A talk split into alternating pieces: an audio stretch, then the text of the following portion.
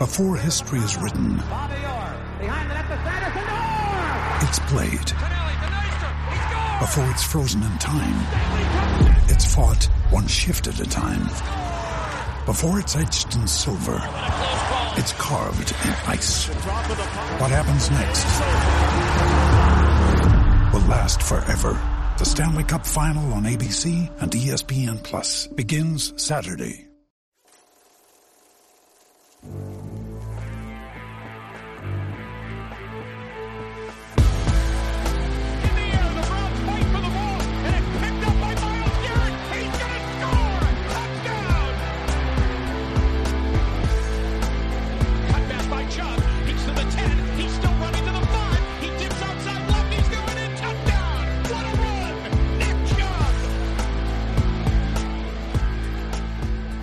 Hey, what's happening, everybody? Welcome in to the show. Hopefully, you can hear me.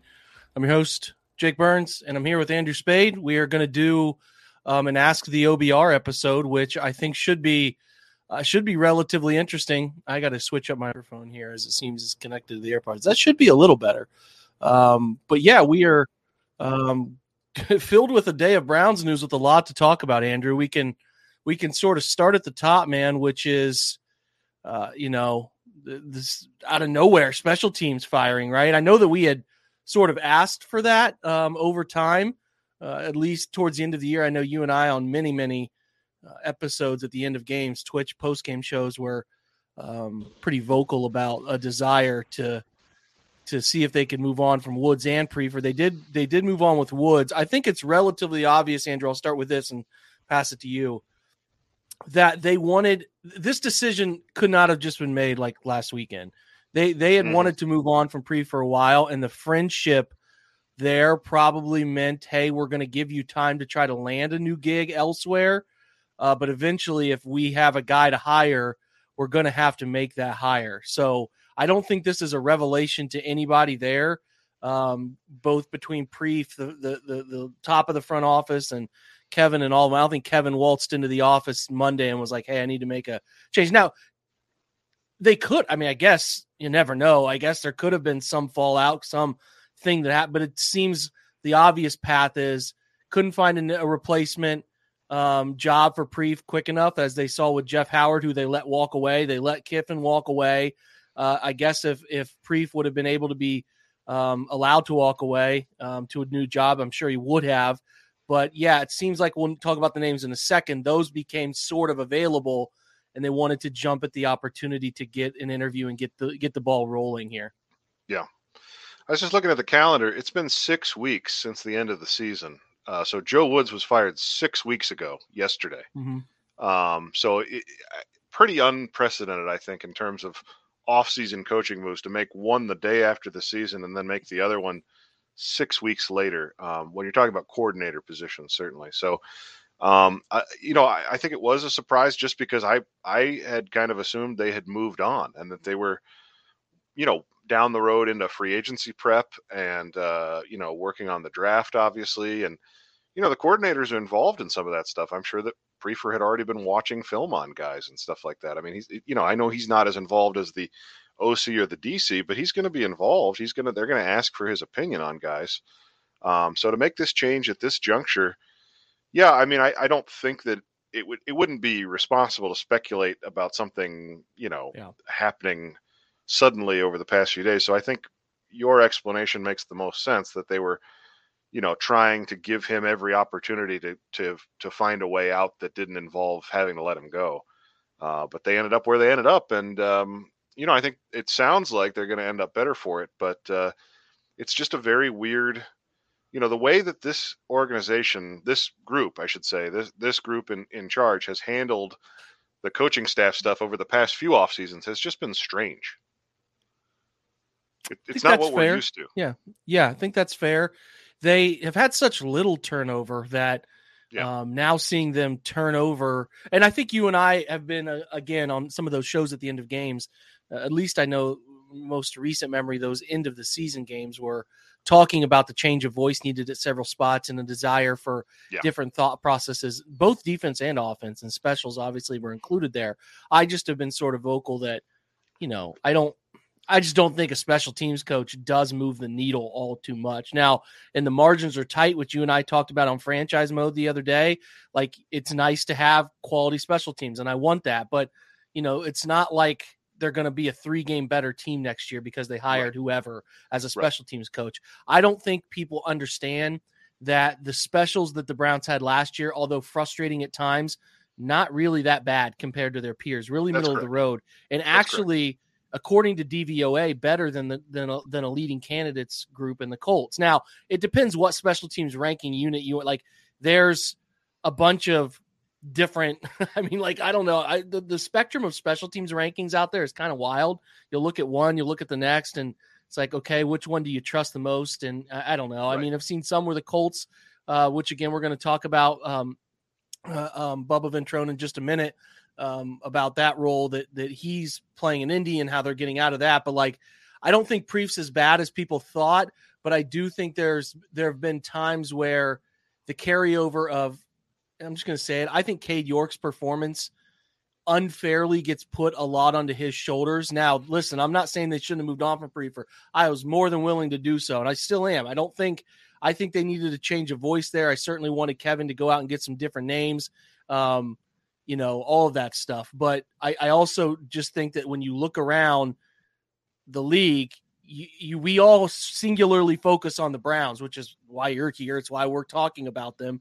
But they right. were not as bad as you think. They were middle of mm-hmm. the road special teams wise performance. They had great return game this year, uh, yep. uh, which was really nice to see. Their kickoff unit got better. The KOR, like I said, was better. The punt team was actually the worst unit. Um, they did not cover punts very well, but you know, like I said, it's not like this is going from the 32nd ranked special teams. Now they have a chance to jump into the top 10. I think Ventrone is good. I have no, if that's who they hire, and we'll talk about in a second, great. It's, I'm, I'm all for a change of voice, man. I'm, I'm all for it. But like, I think in general, people don't have a great, and I don't mean this to be mean. I mean, sometimes I don't either. Like, there, if you go watch practices, like there's special teams periods where they'll pull apart guys and have them running special teams drills and things like that. Those are where you see a difference. Techniques used, things like that. Um, the very minor decision uh, spots of who's out there at what spot. It's a lot of things that we just don't know. And I think a lot of times we're like, well, he sucks, right? He shouldn't. He this special teams coach terrible, and we make that assumption off of like seven plays in a seven week period. So, you know, for the most part, you just want your special teams to be quiet. And I, I think that again, some missed kicks here or there spring that decision, like the feeling one way or the other. But I'm just here to tell you because I had somebody bring up penalties. Like they had the they're 23rd in penalties. Like they didn't they didn't have very yep. many penalties on special yep. teams this the last two years. They only had 12 this year and 11 the year before. But like anyway, I'm I, again, I'm not sitting here being like, man, letting Prief go was a terrible choice. I'm just saying they weren't that bad. Now, can they get better, Andrew? I think that's the question. They they clearly think there's a path to getting better. Right. Yeah, I mean, I, I think everything you said is spot on. Um, especially, you know, the part about evaluating special teams uh, statistically is, is tough.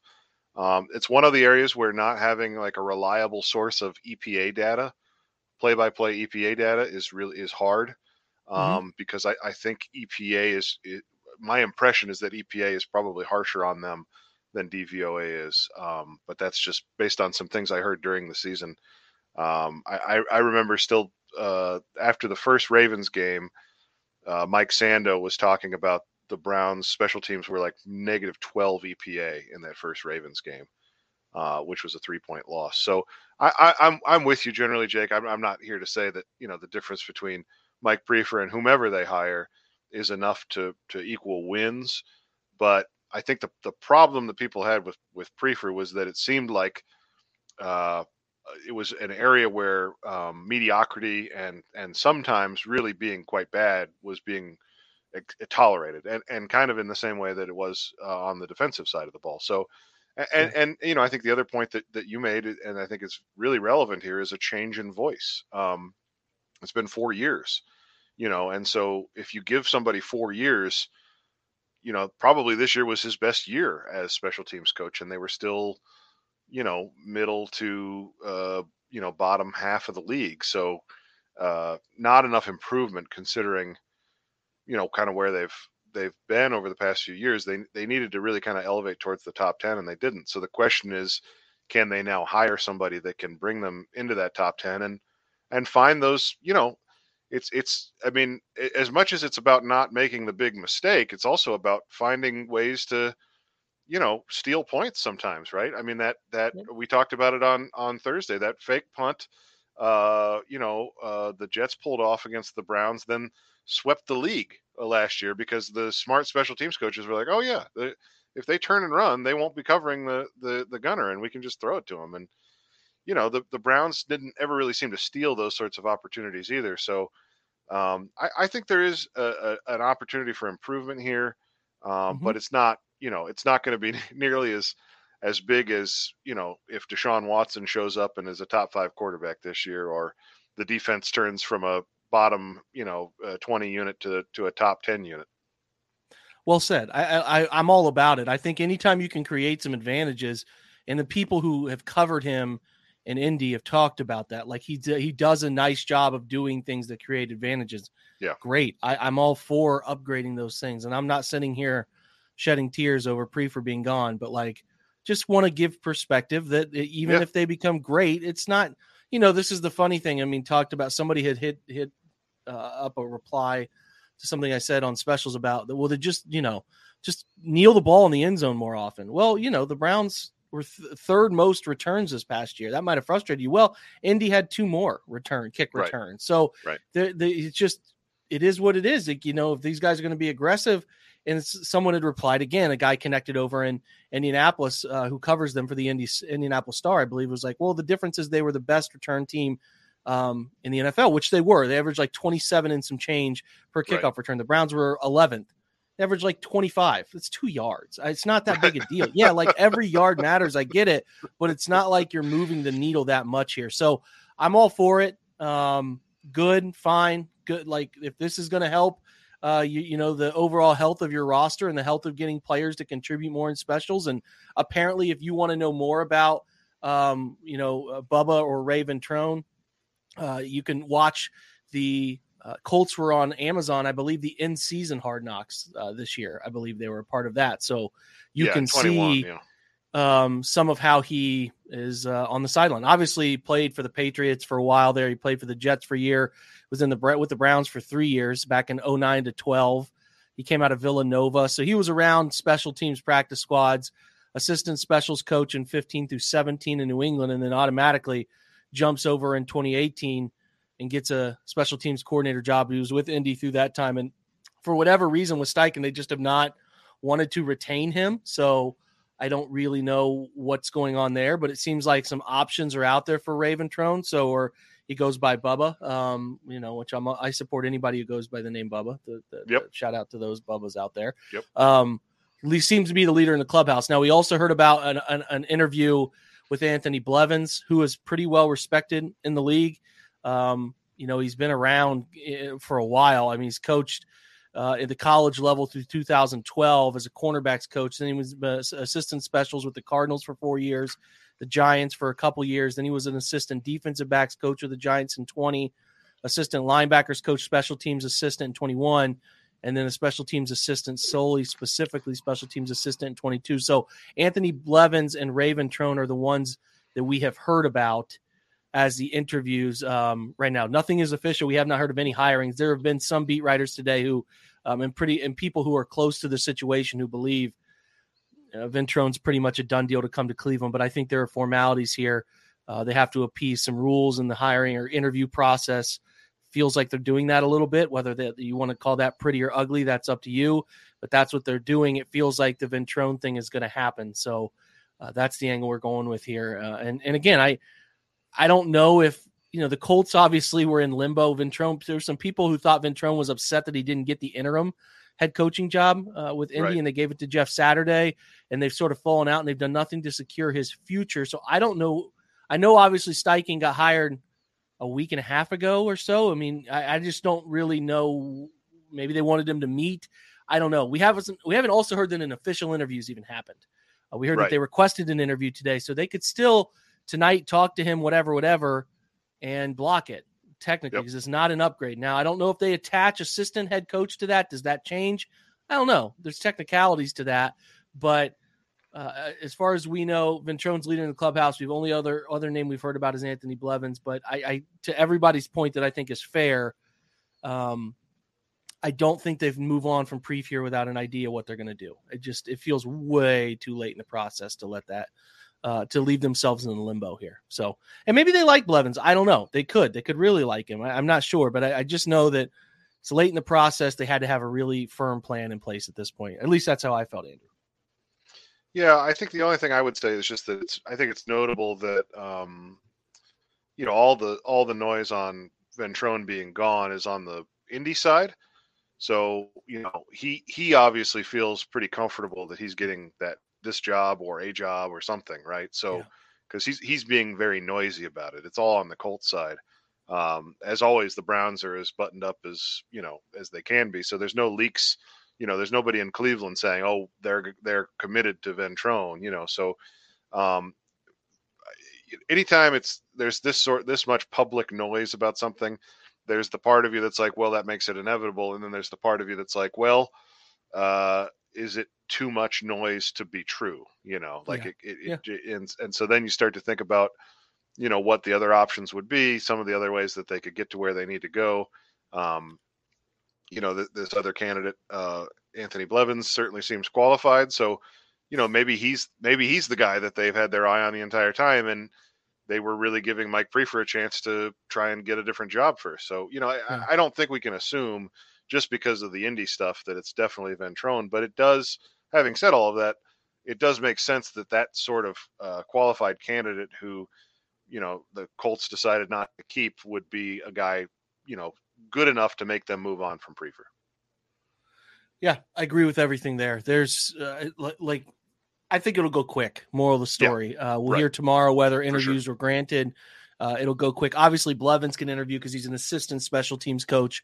Ventrone, obviously, leading a special teams unit, has to get approval. I think it'll go quick. We'll hear quickly uh, oh, by, by the end of the week, is the plan. Now, we are getting some, our first taste of any other offense or defense news here with. It's delicious. Um, it, it's It's been a long time coming here. Getting a little like nervous a with the combine, like a week away. Yeah. Um, they went out and hired Utah State's defensive coordinator Ephraim Banda as the uh, safeties coach. Now, I like that they're going to do a dedicated safety corner coach, maybe mm-hmm. a um, mm-hmm. overall secondary coach on top of that. So, mm-hmm. um, I, I, like I like having a safeties coach. I think they need particular uh, the particular care for that group to to sort of separate, deviate, learn that role, and then come together with the corner. So I, I, I like that a lot. Um, so looking at Banda's coaching history, he was with Miami for a while. Um, this is the college level. He's his most of his experience at college level. He's a student assistant at uh, Incarnate Word, and then he was a defensive graduate assistant at Texas, Mississippi State, defensive assistant, Miami, uh, the U, uh, down in Florida, safeties coach, co-defensive coordinator, safeties at uh, Miami there in 19 to, uh, to 2020, and then at Utah State, he's been the defensive coordinator and safeties coach there as well. So extensive safety experience, obviously in some way, shape, or form left an impression on Schwartz, right? Mm-hmm. Um, he sent quite a few people uh, from the Miami teams there to the NFL from his secondary group, safeties group. Mm-hmm. Jamal Carter, Adrian Colbert, Rayshawn Jenkins, Jaquan Johnson, and then obviously we know well, um, you know, uh, Sheldrick Redwine. So mm. he's been around. I mean, I again would like guys with more NFL experience. We'll see what they do with the leading of that entire secondary. We'll see what they do with the defensive line group. Obviously, big decision to be made there. But, you know, a guy who was running a pretty successful defense. I mean, if you look at some of the metrics that they've had there, they've been a really a relatively solid group and uh, you know a high volume tackle for loss group from everything I gather. Uh, but we'll have to see if um, we could stroll into some safety look and see how the safeties have played for him um, at Utah State. But there's not a ton to go on here. So, um, you know, college guy, there's a lot of college guys on the staff still. Um, you know, again, I'd prefer some more, uh, you know, longer tenured NFL guys to get on this staff eventually. Not saying they won't do that, but I do like a dedicated safeties coach. Uh, I think that I think that'll help. So, uh, any any thought? I mean, there's not much to to really say about it. It's a it's a relative unknown, yeah. but I'll, I'll, give you the floor to say whatever you want on on that hire. the only thing that I'll say is just that I I like anytime you are hiring somebody who has been a defensive coordinator, even at the college level, because they yeah. they they see the whole system, right? So they mm-hmm. understand mm-hmm. not only the position, but then how that position interacts with the rest of the defense. Uh, and and you know, I mean, I agree with you that it would be nice to see more experience, uh, you know, pro experience in some of these position coaches. The plus of getting somebody from the college ranks is that they're going to probably bring some innovative ideas, stuff that Jim Schwartz maybe hasn't really had a chance to see that that you know you need to do to defend things in the Mountain West when you're playing a team like Air Force that you don't really mm. need to do you know uh, when you're in Tennessee uh, coaching the Titans. So I, I, think that you know you can you can kind of spin that there's there's some benefit to having a few of those guys. I definitely don't want all of those position coaches to come straight from college because uh, we've kind of been down that road. Um, but having a little bit of that, especially when he's been a coordinator, I, I like that flavor of it. Yeah, me too. It's again, I think that a dedicated safeties coach is becoming pretty popular around the NFL. So I certainly like giving those guys a little bit more attention. Now we do see some teams also go outside inside linebackers coaches as well. Um, yeah, you know, so we'll see if that comes to fruition. Maybe they they look to do that and add somebody to Tarver's group. But yeah, I mean, Jim Schwartz has talked about coaching up coaches is as important as anything here. So we'll certainly see how he's able to handle that role. I mean, for the most part, we haven't heard of any other uh, movement. We have heard today that Petzing is interested in taking some of the Browns' um, lower level coaches, whether that's uh, I don't have the exact name of the guys he's interested in. I don't know if it's official that he's taken any of them yet, but uh, Petzing will probably look to pluck some of the Browns' quality control guys on the offensive side. Uh, so keep your eye out for that. I would imagine he's going to get those. I don't think Kevin will stand in his way all too much on those um, on those names unless they're just really high. Now we'll hear if they block somebody uh, because it'll get it'll get publicized if they block somebody. But I would imagine those guys, most of them will be going for upgrades, and that's something the Browns can't block. So there will be some sort of movement. We talked about it. We want some different voices in on offense. It sounds like Petzing Andrew will force their hand. We already know the quarterback coach situation went from Petzing's vacancy, but it seems like at the minimum um, we will have some other quality control guys or different names in there to help them on uh, some of the minor scale stuff, and that's you know that to me is not a problem. Yeah, it's a it's a plus um, that they're that they're having to do it. I my I'm curious how much of this is is really due to Petzing being hired and how much would have happened otherwise. I mean, obviously they weren't going to fire Drew Petzing or you know, but they they you know they they moved him from tight ends to quarterbacks last year, so um, you know, one thing that the the Priefer firing this late in the the, the cycle just kind of opened my eyes to is maybe we do see more change on offense than we were expecting. Um, given that they made this move so late, maybe they're maybe they're not you know beyond uh, making a change at offensive coordinator. Maybe maybe no one's really given Kevin that question. I would imagine they'll throw the question to him as they do every single year at the combine um, he gets it at various stages of the offseason, but the combine is when Kevin and Andrew get in front of the microphone and have some conversations about things. So I'm sure he will get that question. I hope they don't do too much too late because you obviously all want to be on the same page as you go into studying combine players, studying pro days, and studying tape and going into the draft. Um, you know, you certainly you certainly want to be on the same page and have every every part of that down. So I, while I'm not against obviously what they're doing of late, and obviously moving on from Prief was was a good decision. I think we could all agree about that. You do want to sort of tighten up the timeline here if you can uh, to, to an yeah. extent, and, and, really, it's an Indy it's an Indian Arizona issue. Those are the latest hires we've seen in the cycle for a long time, and the fallout from those guys making decisions about who they're going to keep and not keep and block and not block from hiring, uh, you know, or interviewing other places is. Uh, is, has ramifications across the NFL and particularly the Browns. So uh, we'll leave it at that. Listen, we are going to um, go ahead and open it up to questions. So if you have any questions you want to have answered, you can feel free to ask those questions. This is obviously titled and asked the OBR. If you want some discussion stuff opened up, I do want to share with you um, what we're doing over at the OBR. We are, um, I think, doing a really cool thing where we take a look at uh, free agents coming up, going through position by position. We're going to look at defensive tackle first.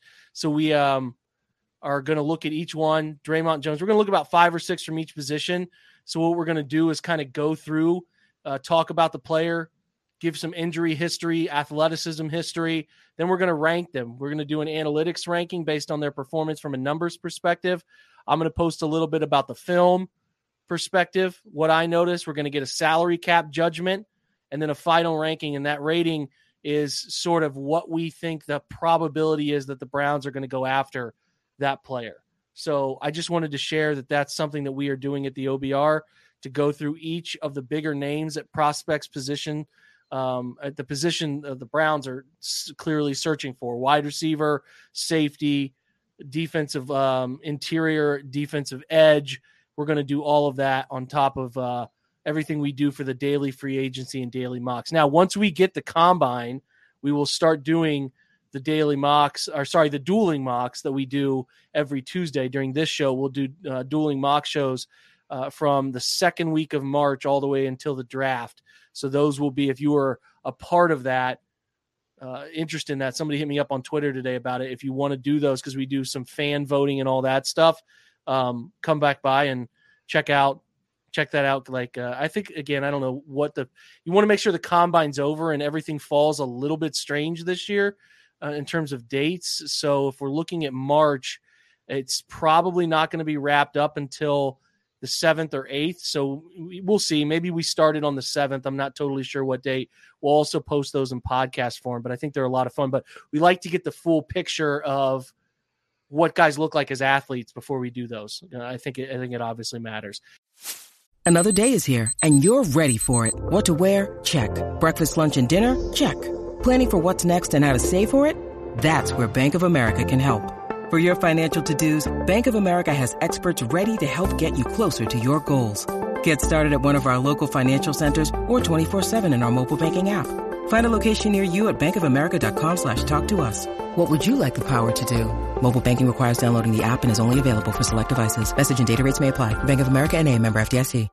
Ryan Reynolds here from Mint Mobile. With the price of just about everything going up during inflation, we thought we'd bring our prices down. So to help us, we brought in a reverse auctioneer, which is apparently a thing. Mint Mobile unlimited premium wireless. Have to get 30, 30, bit to get 30, bit to get 20, 20, 20, bit to get 20, 20, bit to get 15, 15, 15, 15 just 15 bucks a month. So, Give it a try at mintmobile.com/switch. slash $45 up front for 3 months plus taxes and fees. Promo rate for new customers for limited time. Unlimited more than 40 gigabytes per month slows. Full terms at mintmobile.com. When you need mealtime inspiration, it's worth shopping Kroger, where you'll find over 30,000 mouthwatering choices that excite your inner foodie. And no matter what tasty choice you make, you'll enjoy our everyday low prices, plus extra ways to save, like digital coupons worth over $600 each week. You can also save up to $1 off per gallon at the pump with fuel points. More savings and more inspiring flavors make shopping Kroger worth it every time. Kroger, fresh for everyone. Fuel restrictions apply. Let's see here. Uh, we'll start with this one. Do we go heavy with trades uh, instead of draft picks to make an earlier impact? Um, I'll let you answer that one first, Andrew, and then I'll chime in on that. I'm presuming Um, that's a trade up in the draft. Well, uh, yeah, or, or yeah, trading draft picks for players, um, you know, uh, like proven veterans. Um, Mhm. uh, that you know that, that I think there is some some validity to that. I think that makes a bunch of sense. Um, you know, of course, it takes two to tango, and then there's the contract aspect, right? So, um, you know, I I expect the thing that I think will be different this year is the number of uh, veterans that the that the Browns sign on on cheap uh, free agent deals. They have really shied away from one year deals with guys kind of at the bottom of the roster. They've uh, preferred um, younger players in those positions, and I think that you're going to see more experience on the roster. So I think it's going to be more through free agency, cheap guys, um, eh, you know, to fill out the the 45th through 53rd spots on the roster. I think that is a safe presumption, and especially as we looked at Dre'Mont Jones and like how much a contract of 14 to 18 million, or if you get into the 20 millions, like Daron Payne, like how big that's going to eat into the cap you have to do some things for the three, five, six million dollar types who can really raise the basement of your group. So we actually did this example today in the free agent mock. We traded pick 42 straight up away for Brandin Cooks. And let me tell you, when you get when you wait to pick until 98, it gets bleak. It gets bleak, Yeah. man. Um, so it's a long wait to get to pick 98. Now the Browns still have seven picks, a lot of picks in the 100s, but that's a long time to wait 97 prospects to get a to get any pick in the draft. So I've been pretty vocal about the idea that the Browns have six picks next year, four of their own, and then six picks total. Uh, the fifth rounder they got for Baker Mayfield, and then the uh, swap to take back a sixth or seventh. I, I think it's a seventh in the Deion Jones trade. It's not a great group of picks next year either. So um, I would expect the Browns to maybe punt a pick into 2023 if they can create uh, something like a Troy Hill situation, but they're not going to give up a player. I do think they're going to try to trade in some way, shape, or form for a team desperate to move up. So, um, next question's Mr. Robinson here. What's up, man? Um, great value. What value does an OC bring? That's a very good question. And why does he always look so unhappy?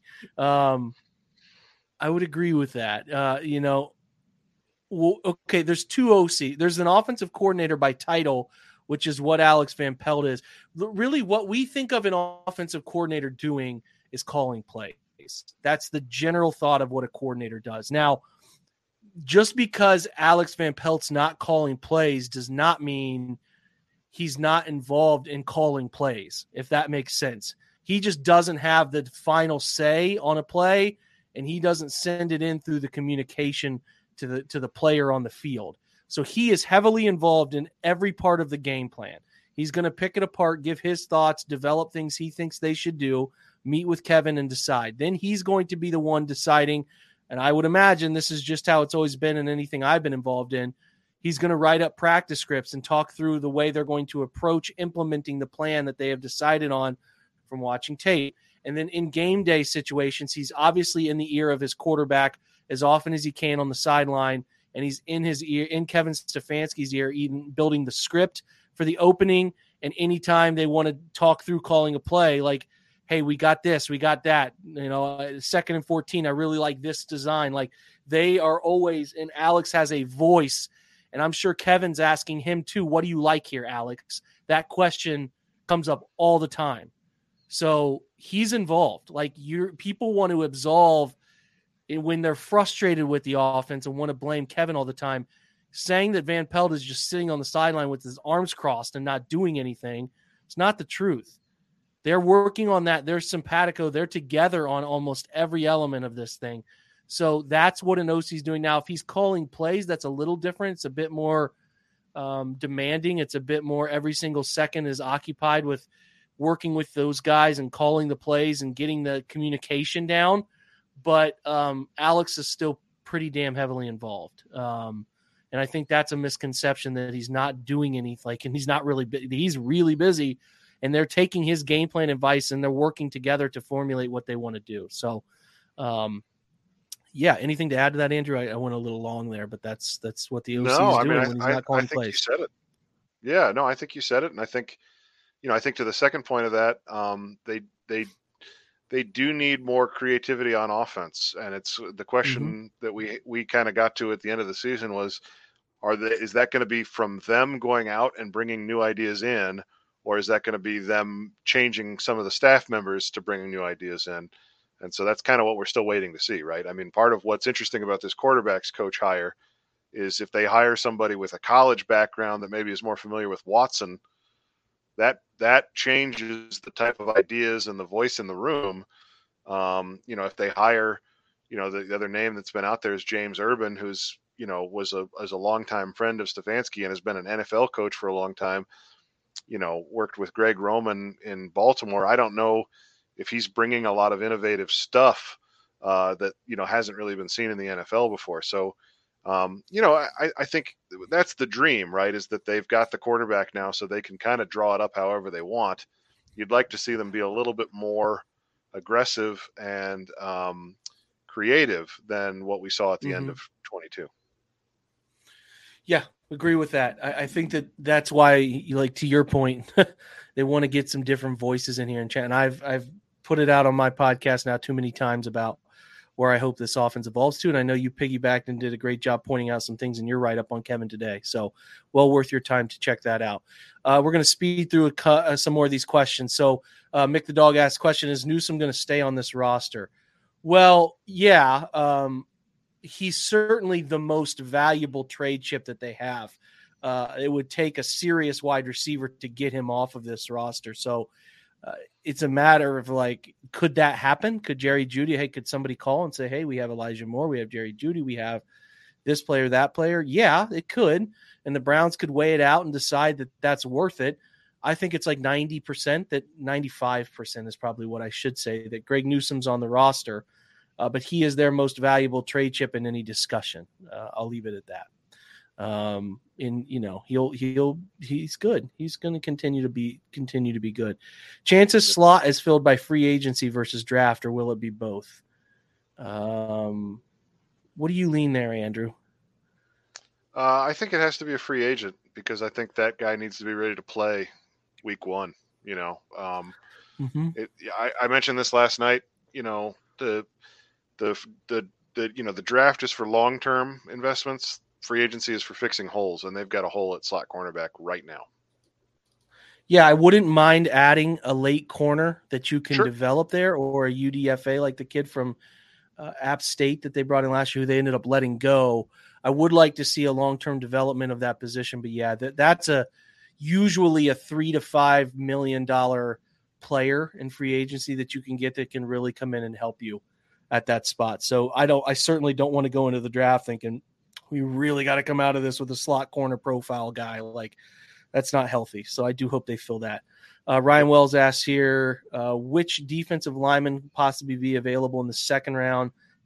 I mean, this is a nice mesh of edge and D tackle spot guys that could be there at 42. Like, you never want to say guys aren't going to be there. So, like, the tip of the iceberg at guys at 42 that you're most interested in, if you want like a longer, lankier, bendier edge, like BJ Ojulari could be there. Don't think he will, but he could. Um, Nolan Smith could. Don't think he will, but he could. You never. You don't want to say never on these drafts. Uh, Felix Anudike-Uzomah uh, could be there from from Kansas State. He's a lot of fun. Uh, just looking at pure edge guys who sort of fit the age guardrails. Those are the guys off the top of my head here as I'm just sitting here not looking at a draft list. Guys that I've drafted every day, like the edge stuff, the guys that are usually there at edge. There's older players like Will McDonald and Keion White, who are uh, in the 23 and older, and like some creeping into the 24s, who could help. But again, I don't like. Uh, I don't think they're going to draft their 42 98 picks are probably not going to be the older guys. They're probably still going to try to go young there. Um, but certainly those guys could could play. Uh, you know, uh, the, the Iowa kid was sort of being mocked there. Lucas Van Ness, I think, is what it is he was being mocked there, but he's way up. I think I saw him inside the top 10 of Daniel Jeremiah's mock today. So, th- like, I know the first mock I did in the offseason, he was there at 42 in the simulators. And so he's not going to be there more than likely. But um, could it be like Tuli Tuipulotu, the kid from USC, inside out flexibility? There's some kids from Auburn. Now, inside, it feels like some inside prospects are going to be there. Mazi Smith, Keanu Benton, Wisconsin.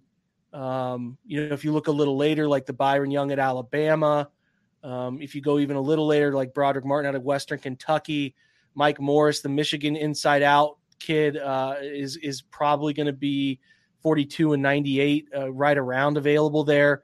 Yeah, I think there's going to be a nice blend of edge and defensive tackle guys that they can take at 42. I certainly wouldn't want to be picking some of them like 25 to 30 because I think, you know, at those ranges, you get a little nervous. It's a weird spot. But 42, if one of those fall into your lap, I think you feel pretty good about it. Uh, there, there's just a lot of between wide receiver edge and D tackle, there's a lot of nice value, I think, at 42 right now.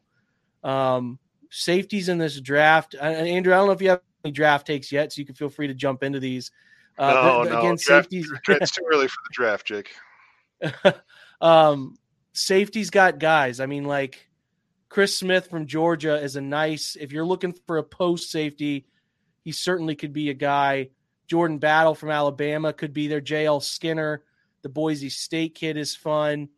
Um, trying to think again. You guys are asking good draft questions, and I just don't have lists right in front of me uh, to talk through some of those draft guys. But uh, those are guys that I've taken in those earlier portions um, of those of those like like safety types. I mean, Brian Branch would be a home run, but he's going to go in the first round. The uh, other Alabama, there's three Alabama safeties that could be drafted in this draft. Uh, the, the, those guys are at the top. But yeah, I kind of think those are the names that we've been around. Pick 42 selecting Jammie Robinson, the Florida State kid, uh, who's got shorter arms, shorter profile, but is a really fun box safety who can do a couple different things that you want. Obviously, coming down playing run fits, but obviously uh, able to cover some guys in man if Schwartz wants to go with a bit more man. So uh, those are just names off the top of my head. We'll do. I mean, I do a mock every day. Check it out. I write up full detailed stuff as often as I can on those guys. So that's uh, that's readily available every single morning if you want to consume more names from the draft, and then we'll do those lightning mocks uh, a little bit, uh, like I said, a couple weeks from now. So looking at the projections from Jack, are we really going to stomach paying DPJ ten to twelve point five? I don't think they will. I really think they're trying to figure out Agreed. a replacement um, uh, in case his number gets that high. Um, right. Could they pay him seven? Sure. I don't think they want to break the bank for Donovan Peoples Jones. So I don't see them paying out 10 to 12, um, you know, million. I, I really, I really don't. Uh, we'll just leave it at that. I don't know what you think, Andrew, but I don't think that's going to happen. I would be disappointed. I mean, you know, Jack has has been all over the fact that they've got the most ten plus million dollar players, um, you know, in the league right now, and uh, I, Donovan Peoples Jones to me does not does not hit that level of quality where you know he's a he's a must keep or anything like that. Um, and, that makes me think, you know, as, as we're sitting here talking about, you know, moves they could make this offseason, if they feel like they don't want to extend him, is there a chance that he gets thrown into a trade for a wide receiver? You know, if you're if you're the Broncos, for example, yeah. and they want to move on from Courtland Sutton, if you get Donovan Peoples Jones back, you're getting what 70, 80 percent of Courtland Sutton, uh, and mm-hmm. you get one cheap year, and maybe you can. I, I don't. I, I mean, that's I, that just jumped into my head right now. I don't know if it would actually make sense for anybody, but it's it's a little bit more of a baseball idea, right? Where if you if you know you're not going to sign the guy, trade him now, get some assets before he walks out the door. But of course, you know in the in the in the NFL, you've got the comp pick formula too, and so the Browns will at some point, whenever they stop signing too many free agents want to have players that will earn them compensatory picks, and and he could be one of those guys. Yeah, well said. Nothing to add to that other than I, I just I think they're going to look to be as creative as possible to gain some value from him. I, I really I really Agreed. do. Yeah. Um, to this point, I wish AVP was calling. Maybe he will. It's still not out the window that he could. You never yeah. know. Kevin could give that up at any that. moment. Yeah. Uh, Parris Campbell. Um, so the potential low cost addition, I saw his number projected from Pro Football Focus around seven a year. Mm-hmm. I, I, can't I can't get into that. I mean, Parris can run, and I like that, but he's really a short route. Uh, really, what he did at Ohio State when he was with Dwayne Haskins and in that explosive group there was a lot of mesh, a lot of short, shallow stuff that he turned up field and made plays on because he could run away from people, and that was some of what he did last year. Um, if Parris was around the four million dollar range, I'd be more into it but I think right. he is going to get in a weak, weak, weak free agent wide receiver class. His first good year of production. It's funny because Mecole Hardman got hurt last year, and people are kind of cold on him, even though yeah. he's produced every single year to for for relative to to what his role was. And then it's like, okay, now Parris Campbell has one decent year, and everyone is like forgetting the three injury riddled seasons he had before. So right. I'm not into paying him very much. If, if Parris is like a three and a half, four million dollar player, I could be into it. But I do think in a weak class and speed and all of that, I think he's going to get paid by by somebody. Um, give me Hardman for what it's worth. If, if we're talking yeah, about Cam, yes. Campbell versus Hardman, give me Hardman every time out, if, especially if their numbers are anywhere close. Hard, I mean, very much agree. Uh, TA had had a little article today on his website about free agent or uh, trade targets that the Browns could see at wide receiver, and he had Hardman at the top of his free agent list. I, he's you know he's 24 years old. I think it makes a ton of sense. If you're looking for speed, guy who can run downfield vertically, challenge defenses to stay in more too high, can do creative stuff out of the backfield. It's always been a mesh. It's just a matter of what he's going to make. Because right. if you, exactly. you are not getting a, a fight through contact physical player there, he's very limited to what he can do. Now, what he can do is valuable, but it, it is what when you're paying, you don't want to pay for all around talent when it's a niche talent. Put it that Exactly. way. Um, Exactly. it, we'll leave it at that with Hardman. But I would like him. I really would. But it Yeah. can't be a 14 million, 13 million dollar player. Like that's bananas. Yes, I think Greedy Williams gone. Now, could they bring him back on the minimum if nobody wants him? He doesn't get any interest around the league. Yeah, it could be back on the minimum, but I don't expect him uh, to be back here. Agreed. Um, and, and anyway, a good question here. Do you think the the win now the Browns are in? They'll stick to the same guardrails. I think it has a chance to be looser than ever this year, and it should. The Browns, when they're so limited in picks, they only have two. And a reminder, this could change. They could drop back. They don't have two top 100 picks here. One of those two top 100s is pick 98. You need guys that can make a difference, and like I need guys that they feel like can can play. Not Mhm. eh, well, you know, we develop him. He's 21. You develop him. He could work out. No, I need you to tell me this guy can play and he can play early. I don't Yep. care if you draft a 23 year old or as the draft gets later, a 24 year old, if you know that guy can see the field. I don't care if his rookie deal expires and he's 28 because you've gotten four years of actual value out of that player. So I want them to obviously, in any neutral situation, always take the younger player if they're if all things are equal. That's common sense. But in this scenario that you're pointing out here, Dylan, I've talked about it a lot.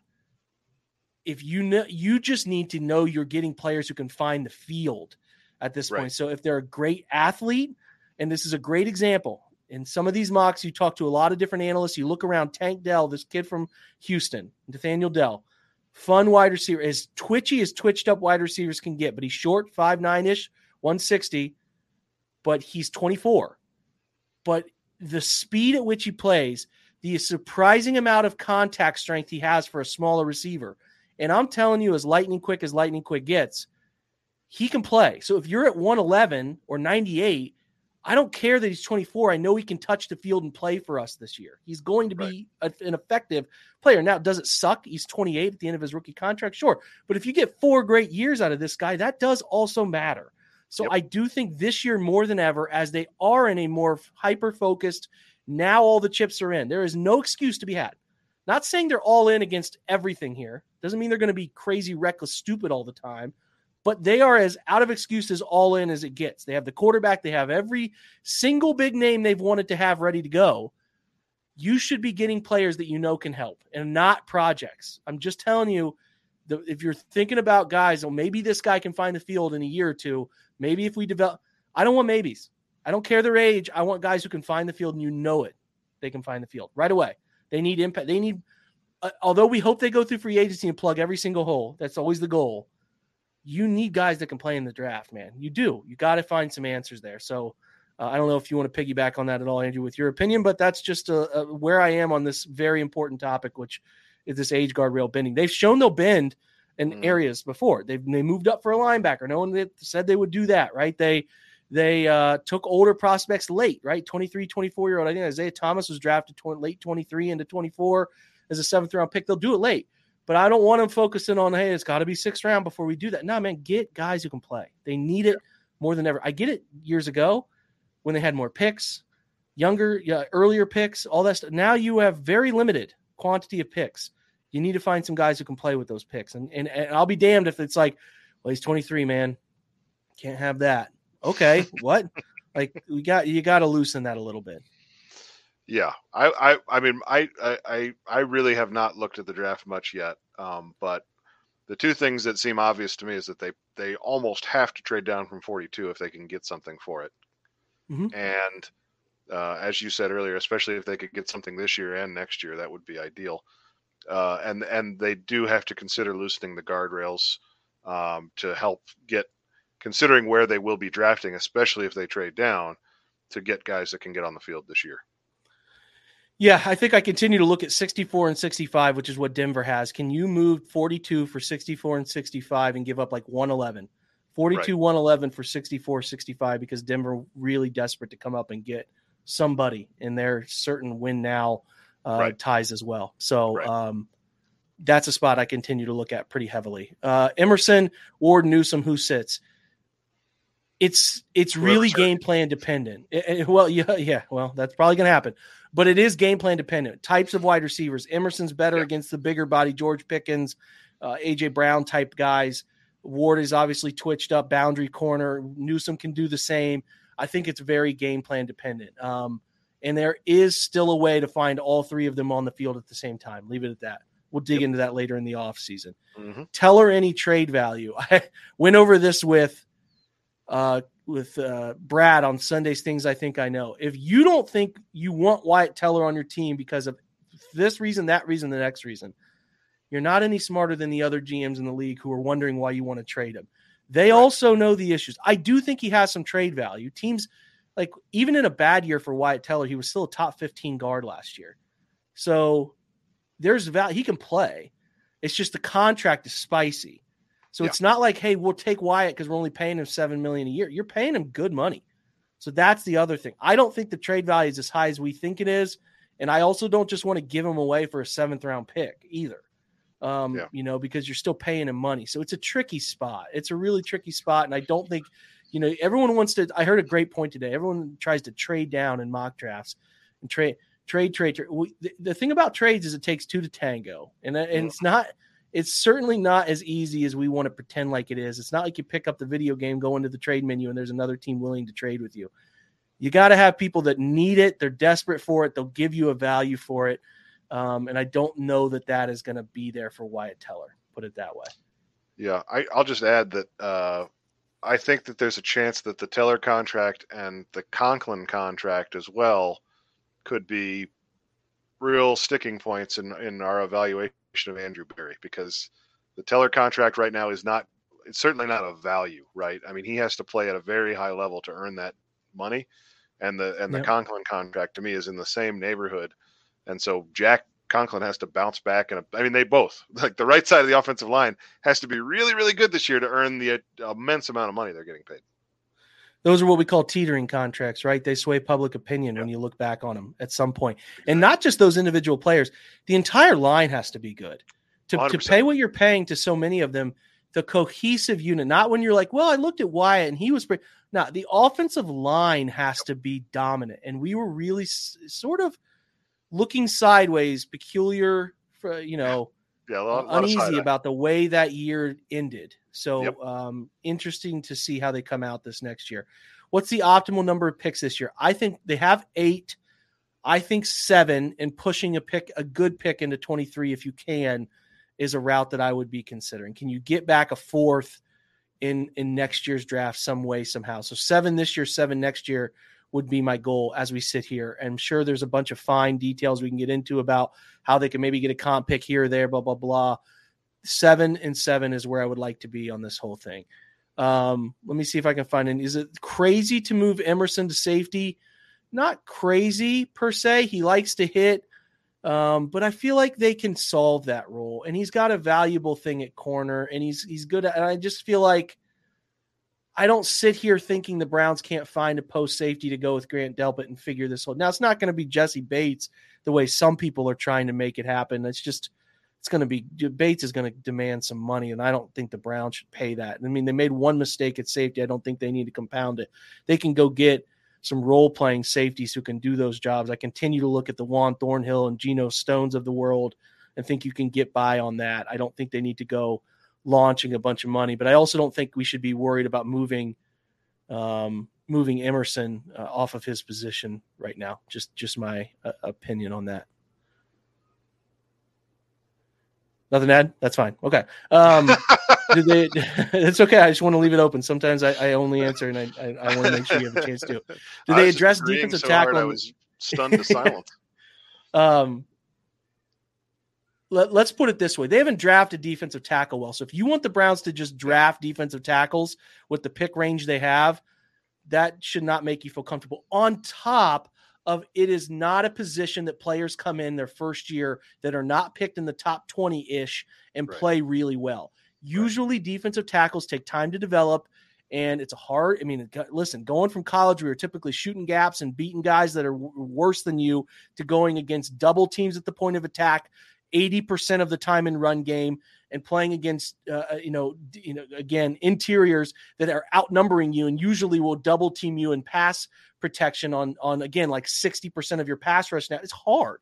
It's yep. really hard. And if a guy falls out of the first round and he's in the second third fourth round he's got flaws, and there's no better guy to look at than Perrion Winfrey, who was mocked to go to the Browns in the 40th pick just before the draft in Vegas last year, goes to the fourth round, and we're like, oh, you can see it. You can see this issue he had playing one gap, shooting up field at Oklahoma, and how it doesn't translate. I'm just telling you, man, one of the hardest things to do in the world is take on two 300 pound linemen blocking you and anchor that or split it without being driven 50 feet to the to the left or right. It's hard, man. It's really hard. So I hope, like Andrew mentioned earlier, with solving nickel, I hope they bring in two basement level lifting defensive tackles in free agency to offset the mistakes of Tommy Togiai and obviously the mistake now that we have, have seen bear itself out in Jordan Elliott. They need better, solid. They don't have to go like I just saw uh, on a, ironically the franchise tag for Daron Payne is um, Pro Football Talk said it's 99.9% likely the Commanders tag Daron Payne, which I have thought that was going to happen because they don't have a quarterback contract. It's different in Denver, who's paying Russell Wilson an arm and a leg. And I get that they are trying to retain talent in Denver, yada, yada, yada, but he's not. Dre'Mont Jones, who we just wrote up, is not Daron Payne. It's not the same player. He's not as good. Right. And you don't want to pay him 18 or 19. 18 or 19 is not a bad number for Payne. He's going to demand 20 on the market. It's a good number. Hold on to him for another year until maybe you're looking at getting a better quarterback in the draft, whatever, whatever. I just thought Daron Payne hitting the market was slim to none. But I don't think they should be going after those guys. I think they should be going after cheap ish, three to five to six, couple of those types of defensive tackles and an edge to just, they need to become competent in the defensive line and then try to draft somebody that can develop into the secondary. And again, Alex Wright, it's still developed. New, new coach, new system. I think we're all pretty lenient on saying the young guys get a pass for what they were dealing with last year and the year before, that we should give those guys a chance. So Alex Wright could still solve it. Like there's just a lot to be to be uh, decided here, but I prefer they they sign two defensive tackles and one edge. What do you think?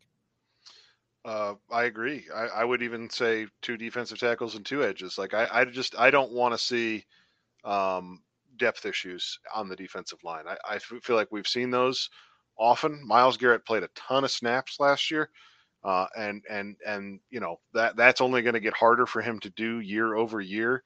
Uh, we want him to be fresh. We want him to be rested for the end of the season, for the end of games.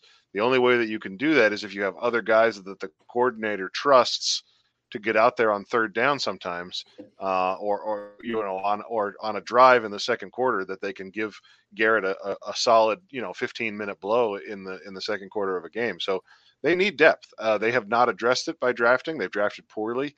Um, I agree with you that you can still give a guy like Alex Wright time and and you know maybe Winfrey turns into a, a backup you know player, but you know Elliott and Togiai, those guys I mean, I, those, I don't know that they get any more time. I think that yeah. ship has sailed, and so um, you know, replacing those two players, Jordan Elliott and Tommy Togiai, with with two, uh, you know, high end backup to low end starter players in the NFL will make their defense look so much different you won't recognize it. Couldn't agree more. Well said. Nothing to add. No notes, as the kids say. Uh, if Clowney came back with conviction that he was very, very, very sorry, we consider bringing him back. And I mean a crying apology. I would, I, I would say, hey, I would, I would pat him on the back and, and just say, hey, man, yeah. good luck. He's closer to retiring than he is to yeah. coming back to Cleveland. That's well said. Um, yeah, Clowney's gone, man. That that was an unbelievable. Display. Like he might he might um, not play in the league again. He might not get the money he wants, and he might just be like, yeah. okay, cool. I, I, I agree.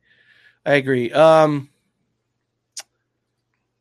I think more likely, Ryan, would they target anybody who Watson used to play with at wide receiver? I think it's more likely they go after a fringe tight end uh, mm. than a wide receiver. Um, Will Fuller seems like a guy you just said about retirement. It doesn't seem like he's playing anytime soon. Yeah. We talked about what it would take to trade for Brandin Cooks, who's approaching 30 quickly. Do you want to give up pick 42, your only valuable pick this year uh, for Brandin Cooks? Hard for me to get in on that. Um, but again, uh, I, I think tight end there is a bit more of a possibility. Um, where do you think Jaxon Smith-Njigba falls? Cannot see him getting past Kansas City at the end of the first round. Just cannot cannot see him getting out of the first round. Uh, okay, let me say that. I say that without testing. If he's terrible in the testing next weekend in the in the, the combine through the first week of March, then yes. It, but and I don't think he's going to run at great 40. But if his broad vertical and um, you know his shuttle and uh, three cone are bad ish, average ish, it's possible. I should say that. I should never say never until you get testing.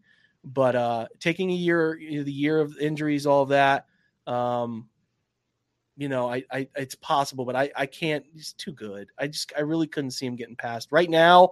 Out of the first round would be a surprise to me. Who besides Newsome do you think is a veteran candidate to be traded? I mean, we talked about Wyatt Teller and how fringe that is. JOK. I guess a team, yeah. I mean, probably in terms of like you got to understand when you say no, they never trade JOK. You got to give up something to get something. That's the thing Right. people don't want to ever do. You don't ever want everyone in the offseason wants to make these trades that swindle other teams. Not Right. gonna happen. JOK Yeah, is a I name mean- that you could. Um, Maybe if somebody was really desperate for a tight end, you could get something for Harrison Bryant. possibly um, a low pick, maybe. Um, You know, you talk Uh, about like maybe a low fringe defensive lineman type there because we saw, you know, we saw Mack Right. Wilson get traded Right, for Chase sort Winovich. of it's yeah. possible. Uh, two guys who've sort of floundered in their roles, but um, you know, Wyatt Teller could uh, if a team's desperate. We really need to improve our offensive line, uh, but that's that's sort of it. I, I mean, Yeah. that's sort of. I mean, it unless you want to talk about Nick Chubb. if somebody yeah, well that's um it's a different conversation i i'm again I'm, i've been pretty vocal about my desire the run game to change i love nick would love him here but if someone offered you something you, could, you couldn't refuse Yeah. uh you would take it you just would Yeah. but anyway um yeah anyway that's it that's that's really it um can they trade someone for draft picks uh I mean, we Same. who we mentioned, sort of who we Yeah. just mentioned. Maybe you could trade Jed if someone's in love with the potential still of Jedrick Wills. Could you get something for him? Um, cheap left tackles like he is for another year and a cheap uh, uh, fifth year option. Always uh, po- possible that somebody's interested in that. Uh, that you can't refuse that offer. But again, I think that's kind of everybody. Yeah. What about bringing in Greg Roman as a consult? I'd be very into it. I'm, I've talked Yeah, I like pretty a vocally about uh, Greg Roman's ability to get plus one in the run game with the quarterback and be creative. I mean, he was whipping this stuff up with Colin Kaepernick a decade ago. Like he can do it. I would. I don't want Greg Roman calling my offense or designing the entirety of it, but his opinion on uh, um, his opinion on the entirety of, of quarterback run game is one that I would be um, that I would be very interested in. Very interested in. Could we go after DeAndre Hopkins? Sure. His no trade is uh, con- clause is gone. If I'm trading it for a wide receiver who's older, I would trade for Hopkins over anybody else. Um, preferably, I would go after a younger type, but those are again a bit more valuable, a little tougher. But again, if you're saying, "Hey, man, we have to swing for a veteran wide receiver in the trade market," we'll give up 42. Let's do it. I prefer Hopkins to anybody else. Just put it that way. It's pretty You simple. like you like Hopkins over Mike Evans? Yeah, I do. I think I think Hopkins is a bit more unique to what they need. Cool. Um, so yeah, I lean that way. Uh, a couple more. Well, the thing is about Mike Evans, the Bucs don't actually save much money. They only save like two and a half million on the cap Okay. if they move him. So I was talking. I have a, good, a couple good friends of mine are Tampa Bay guys, and they're like, Oh, right "I- it's more. It's actually more possible that they re-sign or extend him Mm, um, to open up money than it is to uh, to let him go. gotcha. Um, let me pick one more question because it's been over an hour and we got to get out of here. Um, yes, we've seen the end of the Anthony Schwartz project. I Yeah. cannot imagine um, and Anthony Schwartz being back here uh, for any any sort of any sort of rule next year. Um, compensation pick this year we uh, we we do not see. I, I'm Jack will yell at me if I got this wrong. I don't think we see one this year. We have a chance if Cook is hired next year, um, uh, potentially, or anybody else in the front office uh, hired. But Right. that Cook has gotten interviews, so he certainly could be one. And the last question here from Ed and Joseph, been wanting to ask for three weeks: Is there any scenario in which you guys could see us moving up for a wide receiver? Hard for me to see. It's is there a scenario? Yeah, I mean, Yeah. if they love Zay Flowers, if they love Josh Downs, or they're somehow Quentin Quentin Johnston gets out of there, or Jordan, and, and whoever, maybe It'd have to Dixon kinda Smith and like Jigba, who we just uh, talked about, right? It'd have to kind of be like the uh, the JOK scenario, right? Where. Somebody a that's supposed to. swap. I mean, all all of March and April, JOK was supposed to go in the top twenty, Yeah, and there he was at at 40, 45. You know, if somebody's Yeah. sitting there at 38, 39, and Yeah. they only have to go up a few spots, I think they Yeah. I think they do it.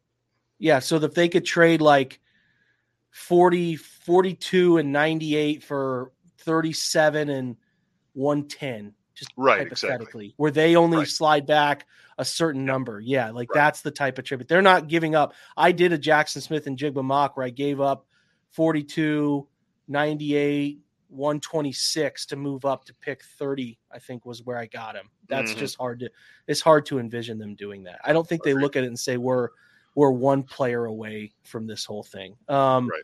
could it be player and picks as Evan said here? It could. Never Yeah, going to tell you it couldn't happen, Yeah. but but they are trickier because again, you need somebody who's really into that player and also would be willing to take back certain elements of you know sending over pick pick for player things are not as common as we think they are. I think the Browns will be asking a ton of questions. Put it that way. And Oh, yeah. it's definite. It's definitely possible that they could make a move up, like we said there, or they could go off of a player. If somebody like if somebody said, "Hey man, we'll give you 37 for Greg Newsome," they might be very interested in that. They might be very interested in it. So Definitely. it's all they're hunting picks. They're hunting picks and they're hunting Yep. players. Um, but they're going to get a bunch of calls and they're going to place a bunch of calls and they're having those conversations. So I don't love. This is the hard thing. I think that more than uh, what we talked about here, they're talking to a lot of people. They're doing a lot of investiga- uh, investigation work, and I don't want to sit here and be like, nope, can't go trade for Jerry Jeudy. When they trade for Jerry Jeudy, like they could. They, there's a lot of elements that move here. We don't know. All we can do is kind of tell you the angles around these things. So I hope we gave you guys some good answers. It's it's uh it's late. We're gonna get out of here. Appreciate a ton. So many good questions. I want to Yeah. come back and do this next week. Tuesday will be, I think, like the 28th, my birthday, ironically. Hey, Uh, so we'll come back. Hey, 34. Yikes.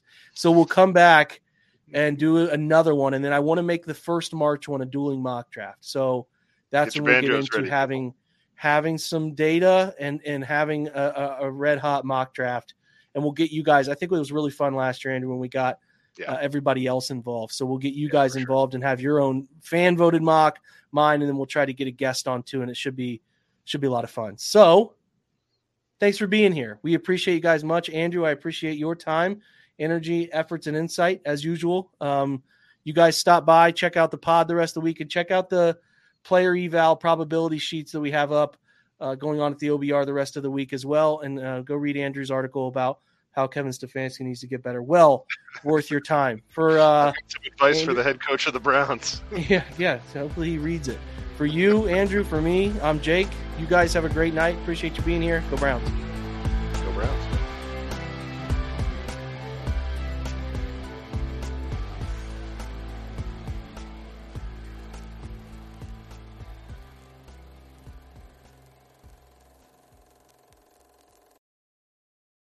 This is the story of the one. As head of maintenance at a concert hall, he knows the show must always go on. That's why he works behind the scenes, ensuring every light is working, the HVAC is humming, and his facility shines.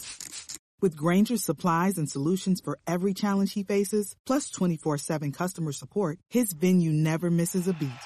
Call quickgranger.com or just stop by. Grainger, for the ones who get it done.